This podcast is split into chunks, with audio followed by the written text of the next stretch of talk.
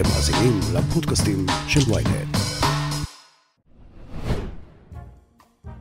זו התוכנית ה-19 של האמת היא. כל 19 שנה מחזור השמש ומחזור הירח מצטלבים. היום ההולדת שלכם ייפול על אותו תאריך לועזי ועברי כשתהיו בני 19 או הכפולות שלו.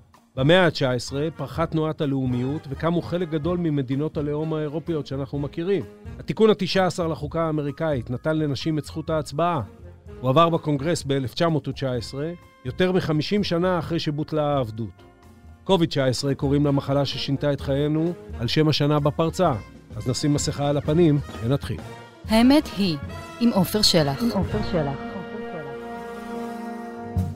השנתיים האחרונות היו ימי הזוהר של תחום הבריאות. ב-2019 מי היה מעלה בדעתו שנתיים רצופות של ידיעות בענייני בריאות יפתחו את מהדורות החדשות ויגזלו מהביטחון ומהריאליטי את רוב הפריים טיים הטלוויזיוני. זה כנראה מה שמגפה עולמית עושה לתודעה.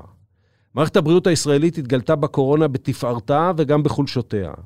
אנשים יצאו למרפסות ומחאו כפיים לרופאים, ומנגד חדרה לתודעה של כולנו המשמעות שמה שרק העוסקים בכך הפנימו קודם למגפה. זו מערכת רזה, מורעבת, חסרים בה רופאים, אחיות ומיטות אשפוז.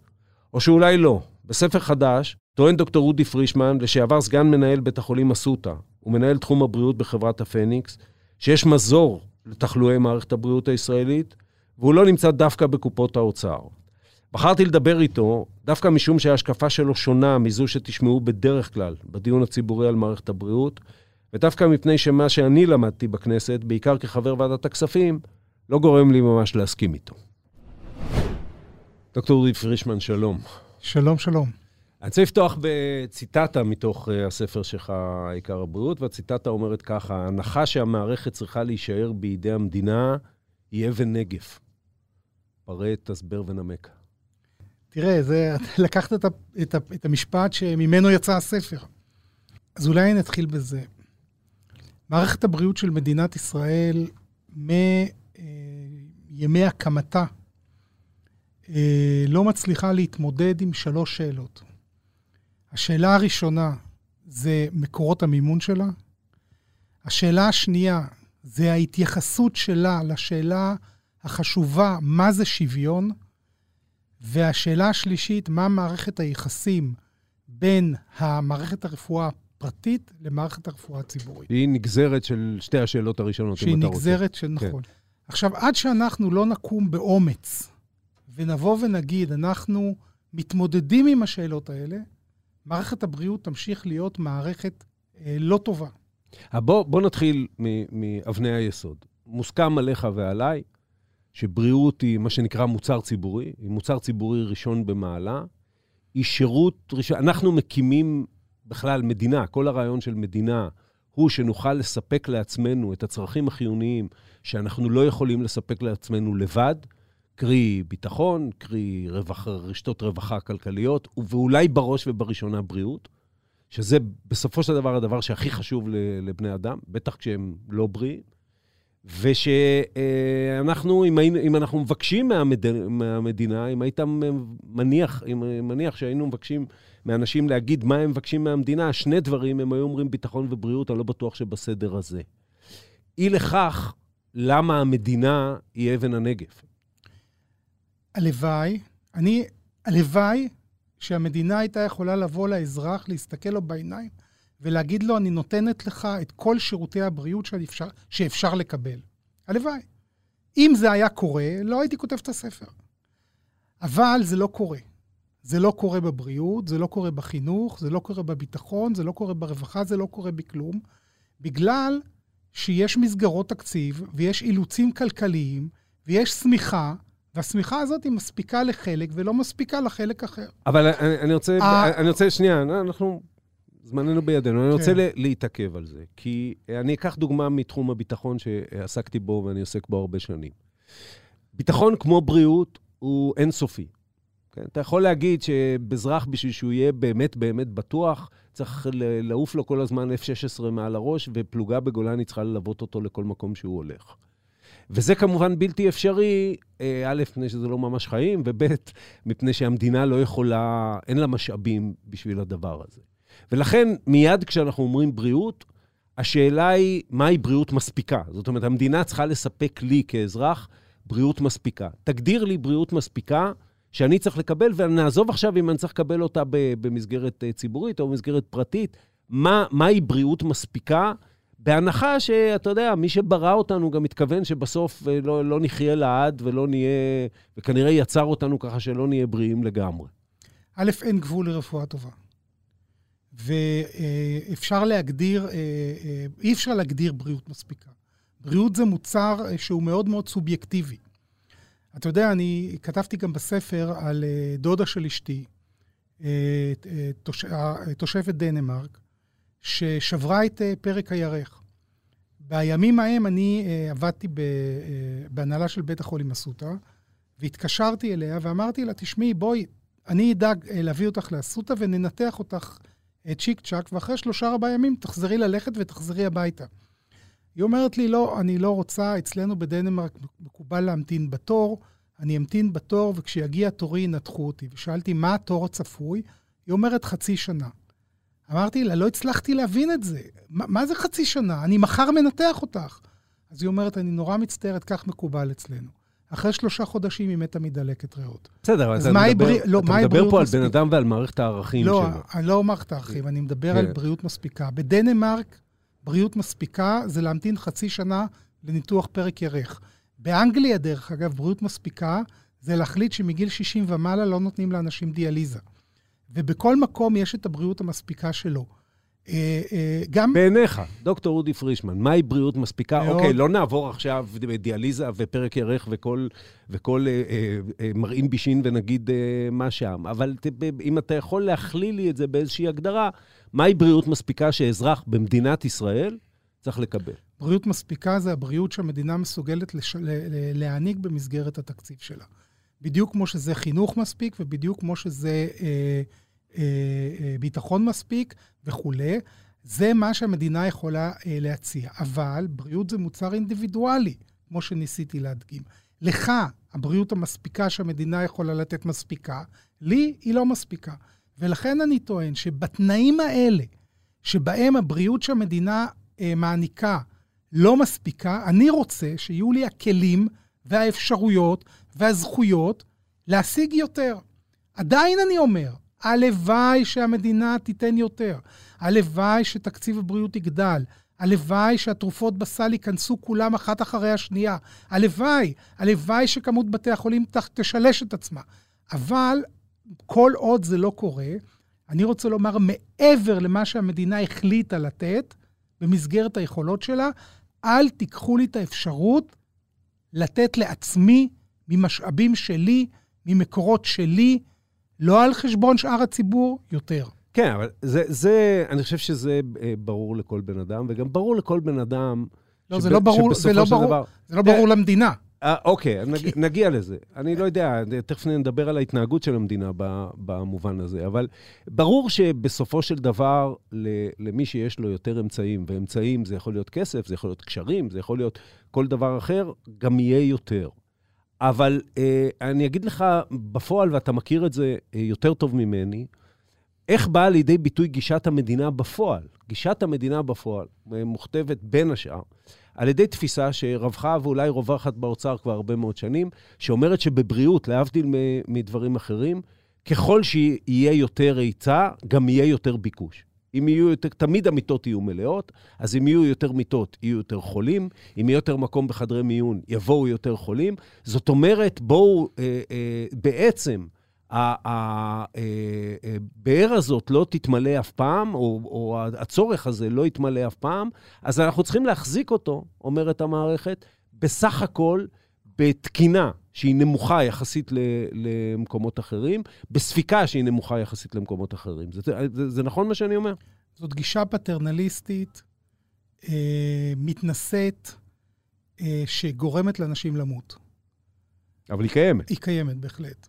אבל, אבל חד משמעית. זאת, זאת גישה פטרנליסטית, מתנשאת, של אנשים שיושבים במשרד האוצר, אה, שגורמת לאנשים למות. עכשיו, אבל, אבל בוא, בוא תנסה ליישב את זה עם מה שאתה אומר, ואני חוזר לנקודה. למשל, האם העובדה שתוחלת החיים במדינת ישראל קטנה ככל שאתה יוצא מתל אביב ונוסע דרומה או צפונה, אנחנו מכירים את זה. עכשיו, חלק מזה זה באמת הטיה של אה, אה, סוגי אוכלוסיות אה, שגרות בזה, וחלק מזה זה פשוט אמצעים, כן? שהאמצעים של בתי החולים בפריפריה לא דומים לאלה שבמרכז. האם זה כורח המציאות? האם צריך לשנות את זה? איך צריך לשנות את זה? צריך לשנות את זה על ידי זה שאנחנו נשנה לחלוטין את, את, את פניה של מערכת הבריאות במדינת ישראל. אבל תשים לב, יש פה כמה נושאים שאנחנו מערבבים ביניהם. כן. היה הקשר בין רפואה פרטית לרפואה ציבורית, זה נושא אחד. תפקודה של מערכת הבריאות הציבורית זה, זה, זה נושא שני. זה לא בהכרח אה, אה, מחובר אה, אחד ת, עם השני. אז תפרק לי את זה, תתחיל מאיפה שאתה רוצה. בוא נתחיל דווקא מה, מהרע, ואחר כך ננסה לראות איך משפרים את זה. כן. אתה דיברת על ההבדלים בתוחלת החיים, זה בהחלט אה, אה, נכון. אבל אני רוצה רגע להיכנס טיפה לתוך המספרים. אתה יודע ש, שיש מונח כזה אה, ברפואה, ש, ב, ב, ב, שאנחנו בודקים איכות של רפואה, יש מונח כזה שנקרא מוות בר מניעה.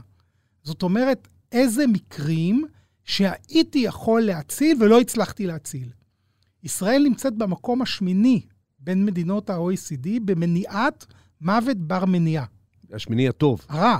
הרע. כן. זאת אומרת, אה, אנחנו במצב מאוד... בריבוי מקרים של מוות בר מניעה. מאוד לא טוב, כן. כן. וזה, מניעת מוות בר מניעה, זה תפקיד טהור של מערכת הבריאות. זה לא כמו תוחלת חיים, ששם אתה יכול לבוא ולהגיד שיש גם אלמנטים של סביבה ו- ותזונה וכולי. פה, מוות בר מניעה זה מערכת הבריאות.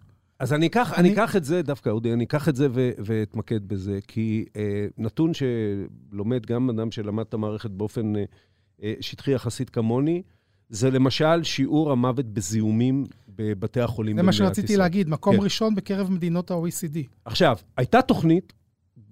אני זוכר אפילו שכשהייתי אה, חבר כנסת, הייתה, היה לי איזה אפילו ויכוח, או לא ויכוח, איזה אמירות מול ראש הממשלה נתניהו שהיה אז, דווקא בהיבט של, של הביטחון, מהמקום של הביטחון. הייתה תוכנית להקטנת המספר הזה, שעומד לדעתי על 5,000, למעלה מ-5,000 מקרים בשנה. אה, בפעם האחרונה שמעתי את הנתון.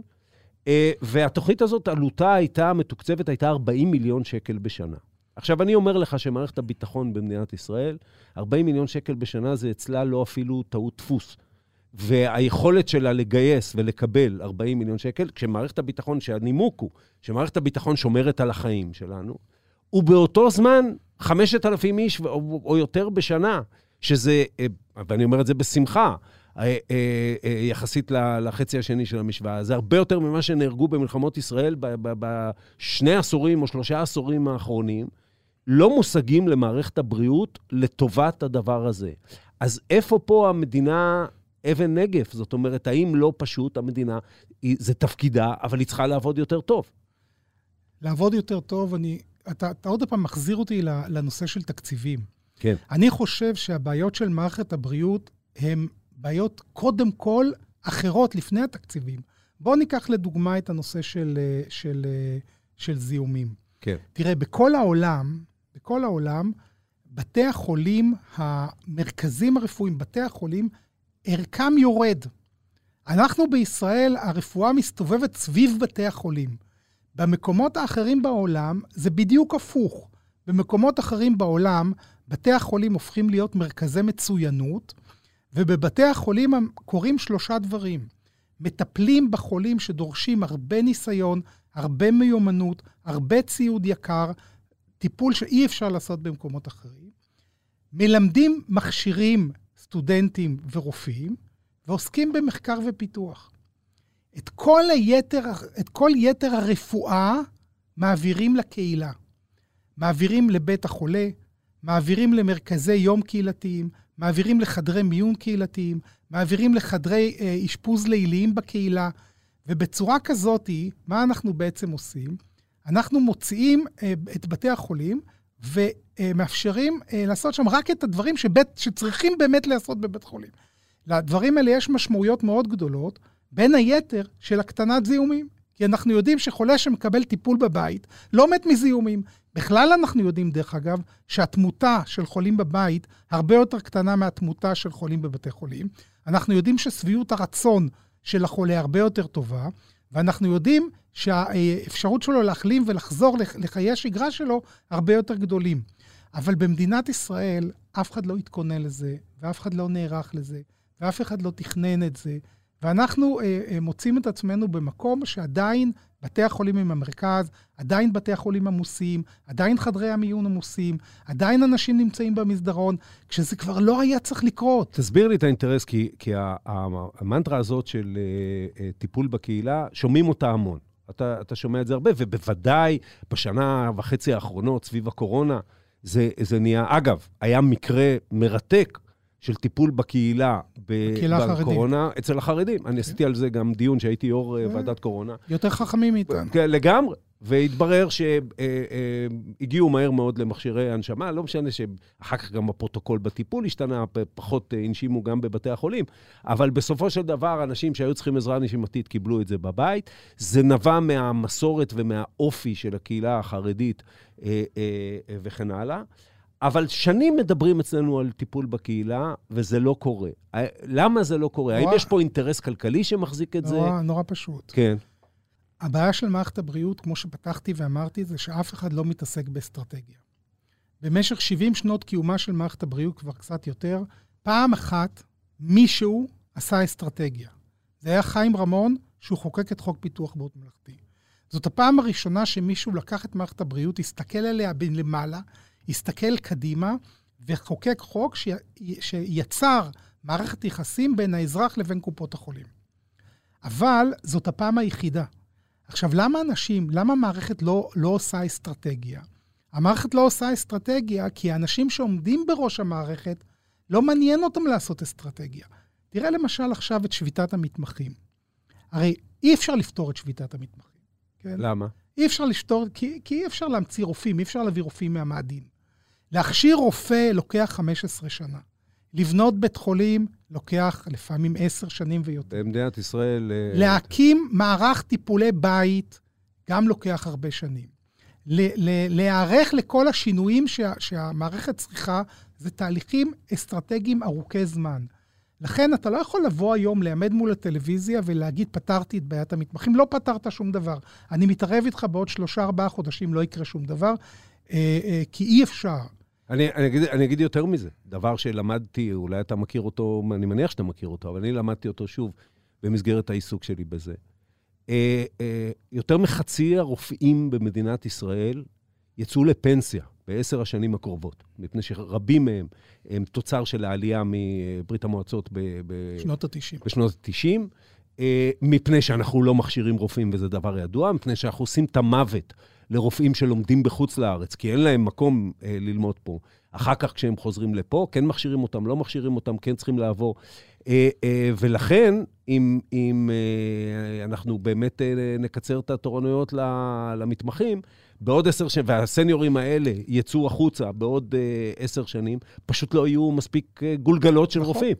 נכון, וכדי לייצר את זה צריך לתכנן את זה. צריך היה לפני 20 שנה לחוקק לצד חוק פיתוח בריאות ממלכתי, היה צריך לחוקק את החוק למדיניות בריאות לאומית.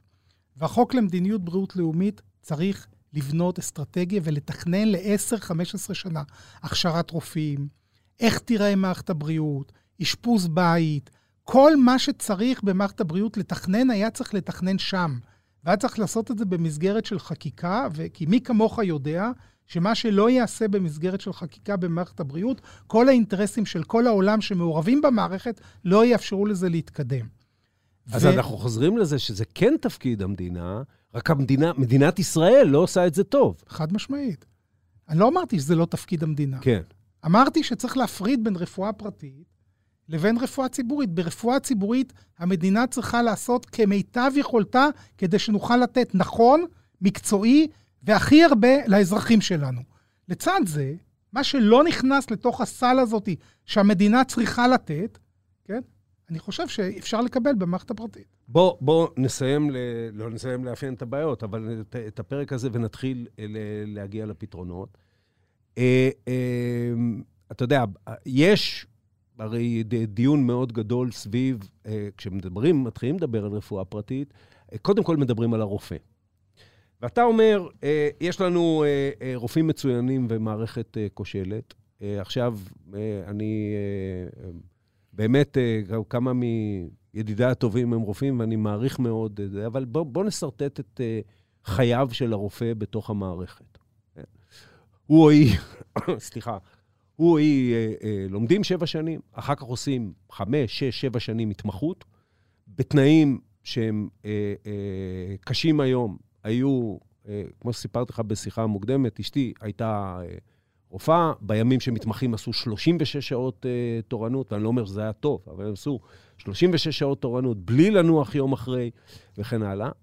אה, אה, הוא היא מגיעים בסופו של דבר להיות אה, רופאים מומחים בסדר גודל של החצי השני של שנות ה-30 שלהם, הרוויחו מעט מאוד בזמן הזה, והם שמים אותם בהכרח במצב שבו כדי, אתה יודע, אפילו לפצות את עצמם על כל השנים האלה במובן הכלכלי, ואגב, יש בישראל, אני לא יודע, אולי בכל העולם, אבל יש בישראל תופעה שגם רופאים מתחתנים בתוך קהילת הרופאים, כי זה אנשים שהם מכירים מהלימודים שלהם, זאת אומרת, זה יכול לקרות לשני בני זוג בעת ובעונה אחת, ואז או שאחד מהם עוזב את הרפואה, בדרך כלל אחת מהם עוזבת את הרפואה, או שהם הם מתחילים להיות בסיטואציה שהם חייבים לצאת לרפואה הפרטית, בין אם זה לצורך העניין בבית חולים פרטי, ובין אם זה אפילו הרפואה הפרטית במסגרת של אה, קופות החולים, כדי גם להתפרנס וגם לפצות את עצמם, ואז יש דילול כזה בתוך uh, בית החולים, ואז בא אודי פרישמן כזה ואומר, בית החולים לא מתפקד. איך שוברים את המעגל קסמים הזה? עוד פעם, בתכנון לטווח ארוך, קודם כל צריך, אתה יודע, עכשיו, אה, אה, אמר, אה, לא זוכר מי, שמשרד הבריאות לקח משרד ייעוץ חיצוני כדי לדעת בכלל כמה מתמחים יש וכמה תורנויות הם עושים וכמה שעות הם עובדים. זאת אומרת, קודם כל צריך לתכנן. אנחנו צריכים לדעת כמה רופאים נצטרך על ציר הזמן, אנחנו צריכים לעשות תוכניות איך להכשיר את הרופאים האלה, יש כל מיני תוכניות מאוד יצירתיות, אפשר... איך תן לי את תוכנית אודי פרישמן. נתנו את נתוני הבסיס, לך, חסרים המון רופאים אני, ויהיו חסרים אני עוד יותר בעשור הקרוב. אני אתן לך כמה עקרונות, כן, בסדר? כן. העיקרון הראשון, אה, אין שום סיבה שבשלוש השנים הראשונות ללימודי הרפואה אה, תהיה מגבלה של כמות הסטודנטים. שלוש השנים הראשונות לימודי הרפואה זה כמו לימודי ביולוגיה וכמו לימודי כימיה, ו- ו- וצריך לקבל לאוניברסיטה כל מי שרוצה ללמוד. המעבר משנה לשנה צריך להיות על בסיס התוצאות שלך בשנה הקודמת. ואז תחליט כמה אתה רוצה שיגיעו באמת לשנה הרביעית ואילך. אם אנחנו עושים את זה, אנחנו יכולים לאפשר גם למכללות וגם למסגרות אחרות להכשיר סטודנטים. סטודנט כזה... כמו פרימד שקיים בארצות הברית. בדיוק, למה כן. זה טוב בארצות הברית וזה לא טוב כן. אצלנו. הדבר השני, צריך אה, אה, לאפשר או להגדיל את כמות ה... נקרא, איך שזה נקרא בשפה המקצועית, השדות הקליניים בבתי החולים. איך מגדילים את כמות השדות הקליניים בבתי החולים? על ידי כסף. על ידי זה שמתגמלים את המדריכים, את המרצים, את המורים שמלמדים את הסטודנטים, וברגע שמתגמלים אותם, הם יעבדו בהדרכה, לא רק... הרי מה קורה היום? היום הרופא שמדריך את הסטודנט, הוא לא עושה אקסטרה עבודה. הוא, כשהוא עושה ביקור חולים, הוא הולך עם הסטודנטים. כן. אבל אם ישלמו לו תגמול נוסף, הוא יעשה אקסטרה עבודה. ואז הוא יעשה בשעות הצהריים ביקור לסטודנטים, ובשעות הערב עוד ביקור לסטודנטים אחרים, כי זה פרנסה, כי הוא מתפרנס הוא, מזה. אבל הוא... החולים הוא, קיימים. הוא, הוא היום, אה, אה, ונדבר, אה, שר"פ אה, ו, ודברים אחרים, אבל הוא היום, יומו נראה ככה של הסניור הממוצע, הוא במחלקה עד 4 אחר הצהריים במקרה הטוב, בזמן הזה הוא, הוא או היא עובדים כל הזמן בטיפול בחולים ובסביב העניין הזה, ובארבע אחר הצהריים אה, נופלת לו, לא, ה... אז אני, אני אסגור לך את המעגל. כרטיס עובד בבית החולים נופל לו מהיד, והוא הולך לקליניקה, כי אחרת, אה, כמו שאמרנו, הוא לא יתפרנס. אז תשאיר את השאלה. כן. אמרת שעוד מעט נדבר על פתרונות, כן. אני אפתור לך את הבעיה. אוקיי. רק שאלת אותי איך אפשר להכשיר כמות יותר גדולה של רופאים. זו דוגמה אחת. אוקיי. דוגמה נוספת, אפשר להגיע להסדרים עם אוניברסיטאות בחו"ל, כן? לאיזשהם סוגים של שיתוף פעולה, למשל להיות מעורב בתוכנית הלימודים, להיות מעורב בבחינות, להיות מעורב בהכשרה של הסטודנט, ופתאום פתחת לך עוד עשרות רבות של מקומות שאפשר להכשיר בהם סטודנטים. אפשר לעשות שיתופי פעולה עם בתי חולים בחו"ל. ו, וגם שם לעשות איזה שהם, איזה שהם אה, אה, שיתופי פעולה, שבהם הסטודנטים שלנו אה, אה, יעשו חלק מההכשרה הקלינית שלהם בבתי חולים בחו"ל, בתיאום, תמורת תשלום של המערכת, לא של הסטודנט, אה, אה, תוך כדי שבונים יחד את תוכנית ההכשרה, כן? זאת אומרת, כל מה שצריך זה תכנון ורצון. היי, hey, כאן עטילה שומפלבי. אני רוצה להזמין אתכם לפודקאסט היומי של ynet, הכותרת. מדי בוקר, יחד עם כתבי ynet וידיעות אחרונות, ובסיועם של מומחים מן הארץ ומן העולם, נבחן כותרת מרכזית אחת ונעמיק בה, כדי להבין. מחכה לכם בכל אפליקציות הפודקאסטים וגם בוויינט. יש פה עוד אלמנט אחד שכדאי להזכיר אותו, אני לא יודע אם נרחיב בו. בוא נגיד ככה, אה, הרופאים הבכירים במדינת ישראל, אה, ואגב, גם הארי שמייצגת אותם, לא ממש מפרגנים לרופאים הצעירים, מתוך תפיסה ישראלית שאומרת, על הקצה של הפירמידה יש מקום רק למעט מאוד אנשים, ואם אני אפתח את uh, יורשי, אז יום אחד הוא באמת יהיה יורשי, ואני לא אהיה. עופר, מפה הכל מתחיל. כן. מפה הכל מתחיל. כן. אז, ה, אז אתה צריך פה לעשות פה גם שינוי תרבותי, זאת אומרת... תזכור מה אמרנו בהתחלה, כן. החוק למדיניות בריאות לאומית. כן. כמות הרופאים צריכה להיות בחקיקה, אופן ההכשרה שלהם צריך להיות בחקיקה, אחרת לא נצליח לעבור את זה. הניגודי עניינים בתוך המערכת הם כל כך מושרשים, שלא נצליח לעבור את זה. תראה, תראה עכשיו את, עוד פעם, אני מחזיר אותך לש, למתמחים. תראה את המלחמה שיש בין מרשם לבין הר"י. כן. כן אחד מוש, כל אחד מושך לקצה שלו, וכמו שאמרנו, זה... וזה תמיד ככה, עוד כן. משביתת הרופאים הגדולה בתחילת שנות ה-80, אה, שהרופאים הצעירים שובתים, ואז האוצר מתדיין מול הר"י, ובסוף יוצא מזה איכשהו טוב לרופאים הבכירים, כן. ואת הרופאים הצעירים אנחנו לא נכון. לא פותרים. עכשיו בואו בוא, אה, אה, נדבר שוב על שאלת השוויון. ואני אסכים איתך לחלוטין שלא יכול להיות בסופו של דבר שוויון, זאת אומרת שהדודה שלך בדנמרק, אה, אה, אני מאוד מכבד את זה בתור אידיאל, אבל אה, זה, זה יכול להיות, וזה גם רק האידיאל שלה. זאת אומרת, בן אדם שמכיר את דרכי העולם, א', יעדיף שינתחו אותו מהר מאשר לחכות בתור חצי שנה, וב', מבין שבסופו של דבר, כסף, קשרים וכו', יקנו לך בריאות יותר טובה. אבל הם, המערכת צריכה לספק לך בריאות מספיקה. חד משמעית. תנסה שוב, אני מנסה להגדיר לי את הבריאות המספיקה הזאת. הבריאות המספיקה זה הבריאות המרבית שהמדינה יכולה לתת במסגרת המשאבים הכלכליים שלה. וכל מה שהיא לא נותנת, תן לי את הזכות לקנות את זה מכספי. אל תריב איתי, אל תנסה למנוע ממני רפואה פרטית, כי לאחרים אין. תריב איתם, תן להם יותר. ברור, ברור. עכשיו, ב- ב- ו- ולצורך העניין הזה, תקציב הבריאות, כמו שאתה מכיר אותו, שהוא כידוע בישראל, זה אגב אותו דבר בחינוך, תקציב הבריאות או החינוך הוא חלק קטן מההוצאה לבריאות או חינוך במדינת ישראל. כי בסוף אני אטען, זה קצת אה, מביא את זה לאיזה מישור חברתי שהוא מחוץ אולי לתחום הדיון הספציפי שלנו, שזה אה, גם מצב שברמה מסוימת הוא נוח בישראל, והוא נובע משבטיות ופוליטיקת זהויות. בסוף האוכלוסייה במדינת ישראל שיש לה, מקבלת.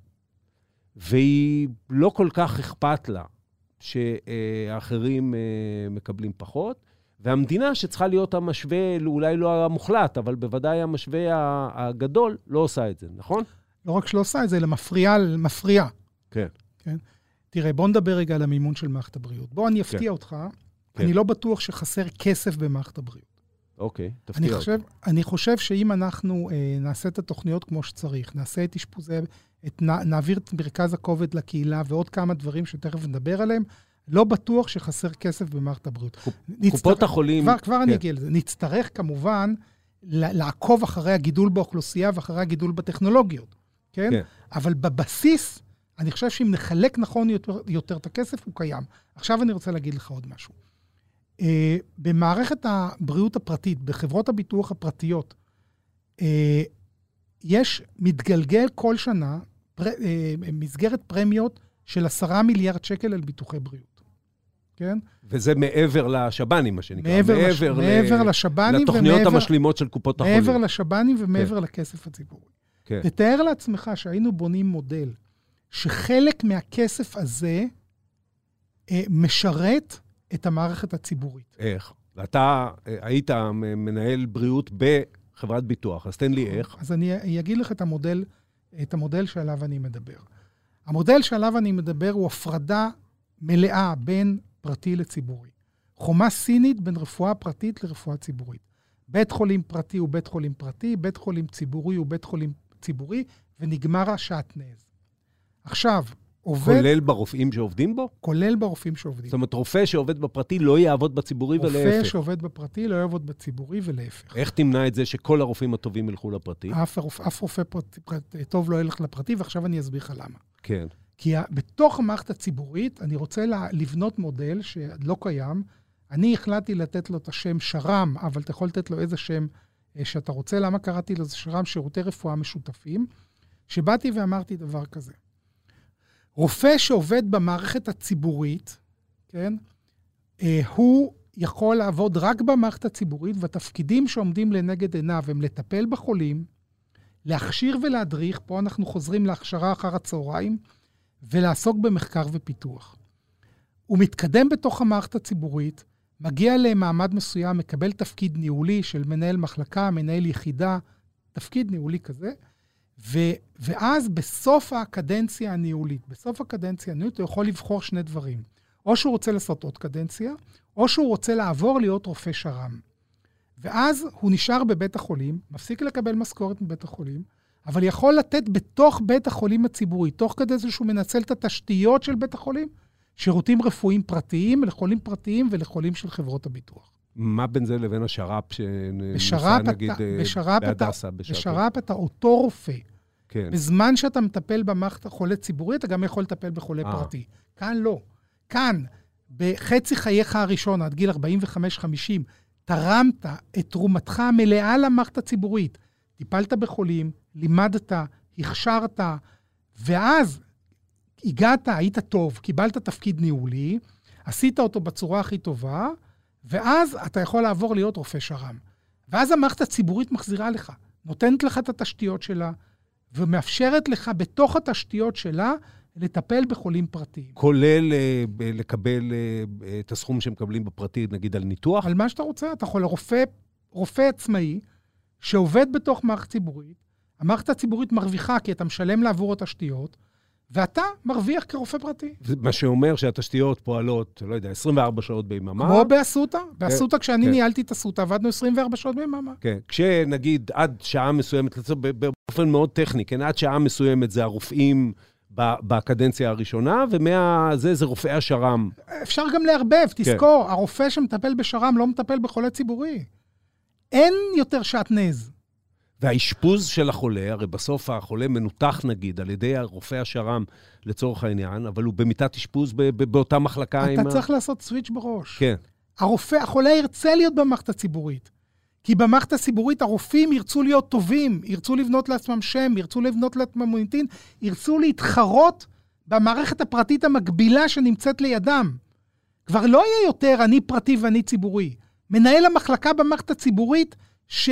שיכול לנתח או יכול לעבוד רק במערכת הציבורית, ירצה לתת את הכי טוב לחולים שלו. הוא יתמסר אליהם, הוא יהיה טוב, כי הוא לא רץ בארבע לאסותא. הוא לא רץ בארבע לאסותא כי הוא יודע שכשהוא יסיים את תפקידו כמנהל מחלקה, הוא נשאר בתוך המערכת הציבורית המפוארת, עם כל התשתיות, עם כל הציוד, עם הכל. הוא ידע. יודע לתת לחולים הפרטיים שלו את, את הרפואה הכי טובה שיש.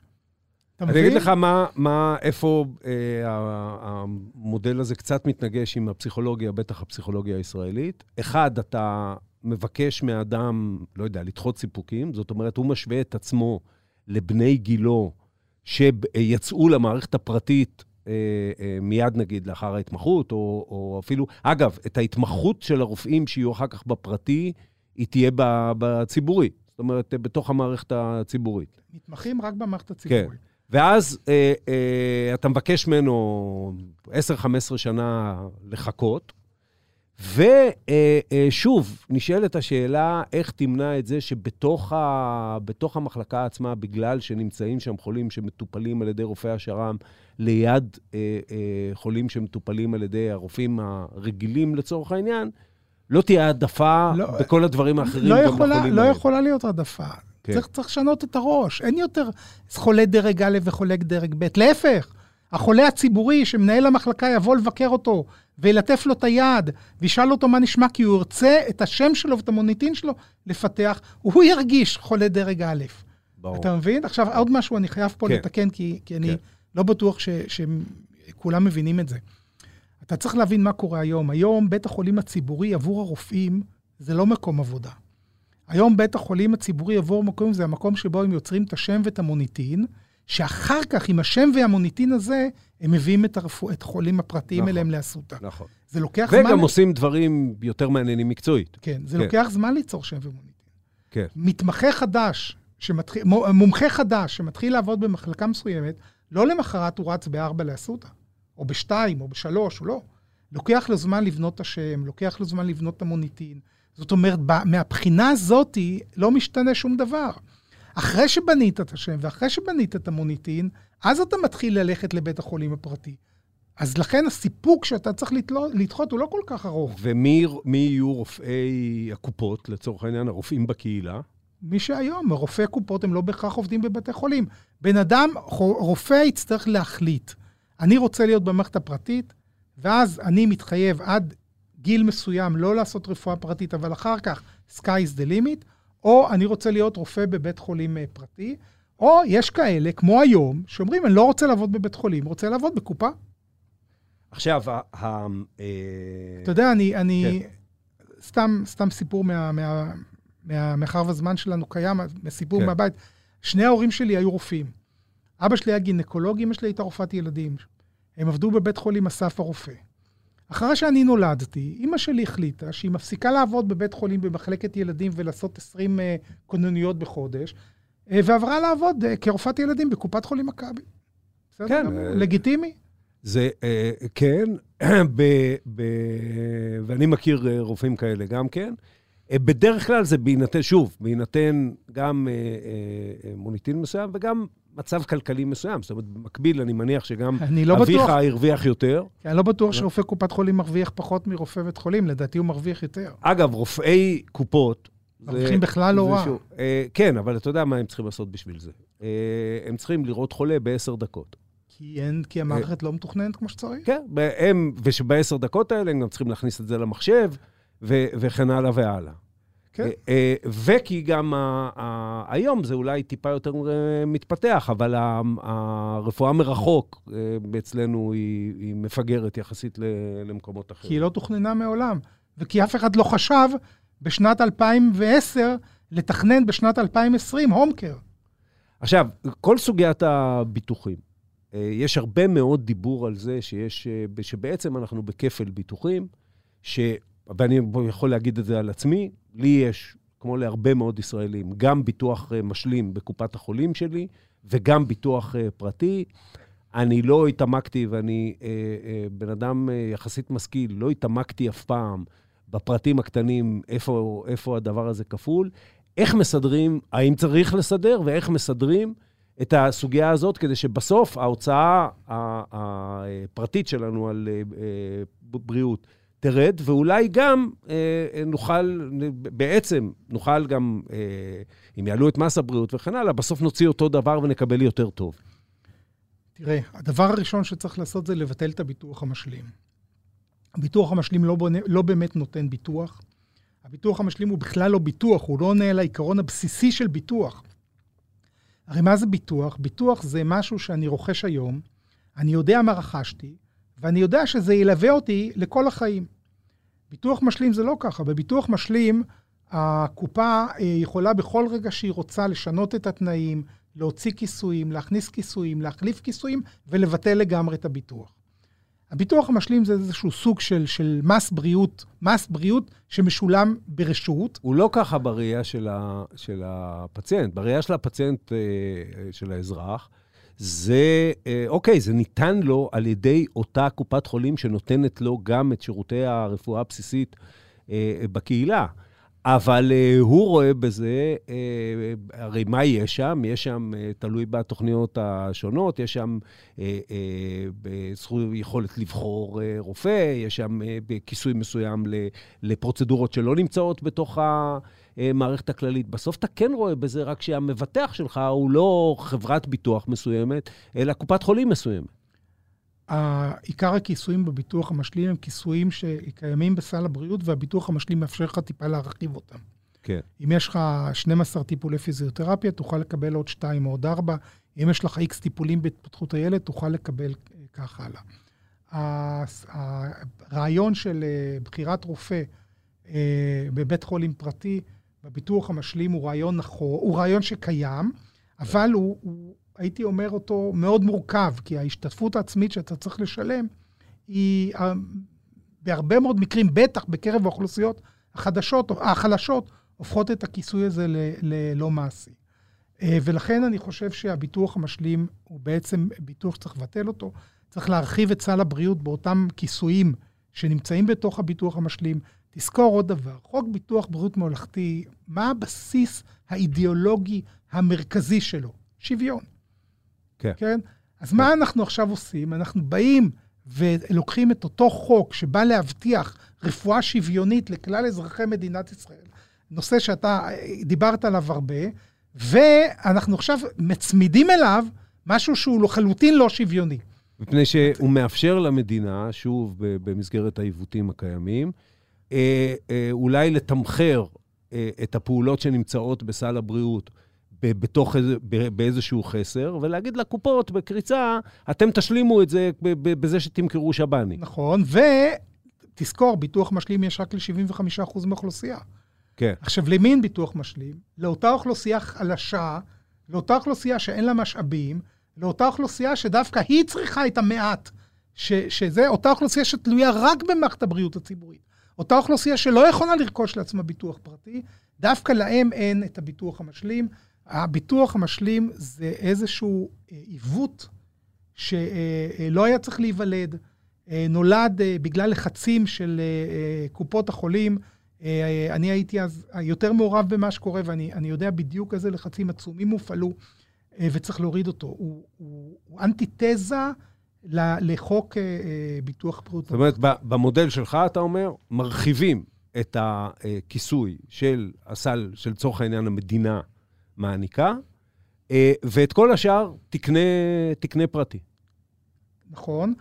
אה, מרחיבים את הכיסוי. אפשר, מאחר ו-75 או 80 אחוז מהציבור משלם ביטוח משלים, במקום הכסף של הביטוח משלים אפשר להעלות מעט את מס הבריאות. בכיס שלנו זה לא, זה לא יפגע, להפך, אולי אפילו יישאר לנו עודף. והמדינה צריכה לשאוף לתת את הרפואה הכי טובה, הכי זמינה, הכי מקיפה שיכולה לתת לכלל אזרחי מדינת ישראל. אה, בוא נדבר ל- ל- לסיום על ההשפעה של כל זה, על, אה, על כל זה, של אה, החידושים הטכנולוגיים ש- שאנחנו כבר, כבר רואים בפתח. ו- וקצת, באמת, אפס קצהו מזה, ראינו בהיבט של הקורונה, שגרמה לזה שפשוט אי אפשר היה ללכת לרופאים. אז התפתחה הרפואה מרחוק. ו, אה, אה, ופתאום התברר להרבה מאוד אנשים שאפשר, כן? שלא חייבים ללכת לרופא ולא חייבים ללכת לחדר מיון, ואפשר. איפה אתה רואה את ה, קודם כל את הכיוונים העיקריים, המשמעותיים, שהפיתוחים הטכנולוגיים הולכים אליהם, ואיך הדבר הזה משפיע על המודל הרצוי של הרפואה? אה, זה שני, זה שני מסלולים. קודם כל, כן. הרפואה בקהילה, כמו שאמרתי כמה וכמה פעמים, היא לשם הולכים. לשם צריך לכוון, לשם צריך לבנות את התוכניות, לשם צריך להכשיר את כוח האדם, לשם הולכים, זאת תהיה רפואה יותר טובה ויותר זולה. הטלמדיסין וכל הטכנולוגיות לרפואה מרחוק הן תומכות, עוזרות ואולי אפילו מזרזות את התהליך. כן. אבל לשם הולכים. הרפואה המודרנית, אה, היא קיימת, והיא בתחומים אה, טיפה שונים. הרפואה המודרנית אה, מובילה אותנו לשתי מקומות שהם קצת רפואה פנטזיה, אבל היא קיימת, זה לא... אחד זה הגנטיקה, ושתיים זה הטכנולוגיה. הגנטיקה, כבר היום, אנחנו מתחילים לראות לא רק אבחונים גנטיים, לא רק אה, ניסיון מתוך הגנטיקה להבין מה קורה, כבר היום אנחנו מתחילים לראות טיפולים גנטיים. דהיינו, מה שקוראים רפואה מותאמת אישית. זאת אומרת, רפואה מותאמת... לא, לא משהו גנרי כנגד מחלה כזאת וכזאת, אלא משהו ספציפי לחולה הספציפי הזה בגלל הגנום שלו. חד משמעית, כמו. כן. כמו הבדיקות Foundation של Roche, שבו אני מזהה את המוטציה שגורמת לגידול אצל אותו חולה, ויודע להתאים לגידול הספציפי עם המוטציה הספציפית הזאת, את הטיפול שמתאים לו. כן. כן? אבל מה שאני אומר, שהגנטיקה של המחר ושל המחרתיים היא כבר לא תהיה רק בתחום האבחון, אלא תהיה גם בתחום הטיפול. ברור. כמו למשל, אה, אה, אותו, אותו אה, טיפול שכבר קיים היום בעולם, של CAR-T, שבו אני מוציא מהחולה כדוריות דם לבנות, או עושה בהם איזשהו שינוי גנטי, ומחזיר אותם לגוף החולה, ובצורה כזאת הכדוריות הדם הלבנות, שעשיתי בהם איזשהו שינוי גנטי, מצליחות לזהות את תאי הסרטן ולהרוג אותם. הן נלחמות במחלה. נכון. כן. אז זה דבר אחד. ודבר שני, זה הטכנולוגיה, נקרא לזה המיקרו-מכנית, כן? החל מהרובוטים, ו- וכלה בכל מיני אה, ננו-רובוטים אחרים, שאנחנו אה, נדע אה, להשתמש בהם. אני אגיד לך דבר אחד על זה, שיסגור את המעגל, כל זה מאוד מאוד יקר. בטח בשלב, אנחנו, אנחנו מכירים את זה מעולם התרופות, של ההבדל בין העלות של אה, אה, אה, תרופה גנרית אה, לבין תרופת הבשנים, שזה עוד אה, אה, ב- תחת הפטנט. אה, וה, וה, ובוודאי ב- בכל מה שנוגע, המכשירים האלה יהיו יקרים, הריצוף הגנטי הזה יהיה יקר, והדבר הזה בסוף, איכשהו, אפילו במודל שלך, יהיה יותר, הרבה יותר זמין במחוזות הרפואה הפרטית מאשר ברחוב, במחוזות הרפואה הציבורית. אז עכשיו אני אראיין אותך בחזרה. כן. בגלל שזה לא יהיה זמין במערכת הציבורית, אלא רק בפרטית, אתה רוצה שגם אלה שיכולים לרכוש את זה מכספם לא יקבלו את זה? אני, אה, אה, אני אגיד לך מה, אה, בגלל שה, שבסוף בני אדם, ו- ואני אומר את זה, זה הטבע האנושי, מסתכלים לא רק על מה שיש להם, והם לא אומרים לעצמם, דבר שאנחנו יכולים להגיד לעצמנו בכל תחומי החיים. הרי כשאני מסתכל על החיים של הוריי וסביי וסבותיי, ובטח אה, לפני 200 שנה, הרי חיי מופלאים. אה, מצד שני, אני לא באמת מסתכל עליהם, אני מסתכל על מי שעל ידי. ובמציאות של מדינה, כשלי זה יהיה זמין או לא יהיה זמין, כי אין לי את האמצעים, ולמי שעל ידי יהיה כן, אני לא אגיד לעצמי, אבל בעצם זמין לי מה שהיה לי זמין תמיד, ורק לו יש יותר. אני אגיד לעצמי, לי אין מה שיש לו. וככל שהפער הזה יהיה יותר גדול, המתח סביב העניין הזה וההסכמה החברתית סביב העניין הזה יהיו יותר אה, אה, בעייתיים. אז בוא אני אתן לך פתרון אחר, בסדר? כן. קודם כל, אי אפשר יהיה למנוע את זה. אתה לא תוכל למנוע מבן אדם שרוצה לטפל במחלה שיש לו, והוא יודע שיש פתרון שלא יטפל בה, לא תצליח. אבל אני אתן לך פתרון אחר. אנחנו עדים בשלוש, ארבע שנים האחרונות, אני עוסק בביטוחי אה, בריאות קבוצתיים, אנחנו עדים לתופעה מאוד מאוד מאוד מעניינת. מקומות עבודה, מעסיקים גדולים, ארגוני ענק, רוכשים עבור העובדים שלהם ביטוח בריאות בסיסי שנותן פתרון לתרופות שאינן כללות בסל הבריאות ולטכנולוגיות רפואיות. אנחנו מתחילים לראות היום מצב ששיעור המבוטחים בר- ברמה הסוציו-אקונומית הנמוכה, אותם עובדי ייצור, אותם פועלים, אותם מחסנאים, אה, אותם מסדרי אה, מדפים, אה, בקרב האוכלוסייה, לאחוז גדול יותר מהם יש ביטוח בריאות מאשר לאנשים אתה יודע מה ברמות הבעיה עם זה. הסוציו-אקונומיות. אתה יודע, ובארצות? הברית ראינו את זה הרבה מאוד פעמים, ששם גם תוכניות של ביטוח בריאות וגם תוכניות של פנסיה, הם מול מקום העבודה ולא מול המדינה, וכשמקום העבודה בצרות, הדבר הראשון שעף זה הפנסיה וה, וביטוחי הבריאות של העובדים שלו. תשמע, אין מושלם. אני מחפש פתרונות, וכמו שאתה שם לב, הפת... לפתור את בעיית, המח... בעיית הבריאות זה לא זבנג וגמרנו. זה קצת מפה, קצת להכשיר רופאים, קצת להכשיר רופאים במערכת הפרטית, קצת להכשיר רופאים בחוץ לארץ, אה, אה, בבתי חולים, להעביר חלק מהעבודה לקהילה, חלק מהמימון למעסיק, חלק מהמימון על הפרט, חלק מהמימון על המדינה. אין, אין זבנג בגמרנו, אבל כדי לעשות, לפתור את הבעיות של מערכת כל כך מורכבת, אני חוזר להתחלה. חבר'ה, צריך לשבת, לתכנן, לבנות תוכנית רבת שנים ול- ולעגן אותה בחקיקה.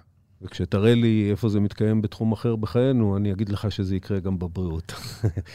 תראה, כשכתבתי את הספר, כן. ידעתי זה לא יקרה. אני צוחק, הרי שנינו צוחקים, אבל זה עצוב. דוקטור אודי פרישמן, תודה. תודה רבה. עד כאן עוד פרק של האמת היא. כדי להאזין לפרקים הבאים שלנו, אתם מוזמנים לעקוב אחרינו ב ynet, Spotify, או באפליקציית הפודקאסטים החביבה עליכם. דרגו אותנו ב Apple Podcast, תשלחו את הפרק לחברים. אתם מוזמנים לכתוב לי בדף הפייסבוק שלי, או במייל podcast שטרודל ynet.co.il. בפרקים הבאים אני מבטיח להתייחס. העורך שלנו הוא רון טוביה, בצוות שחר ברקת וערן רחמני. על הסאונד ניסו עזרן. אני עופר שלח, ניפגש בפעם הבאה.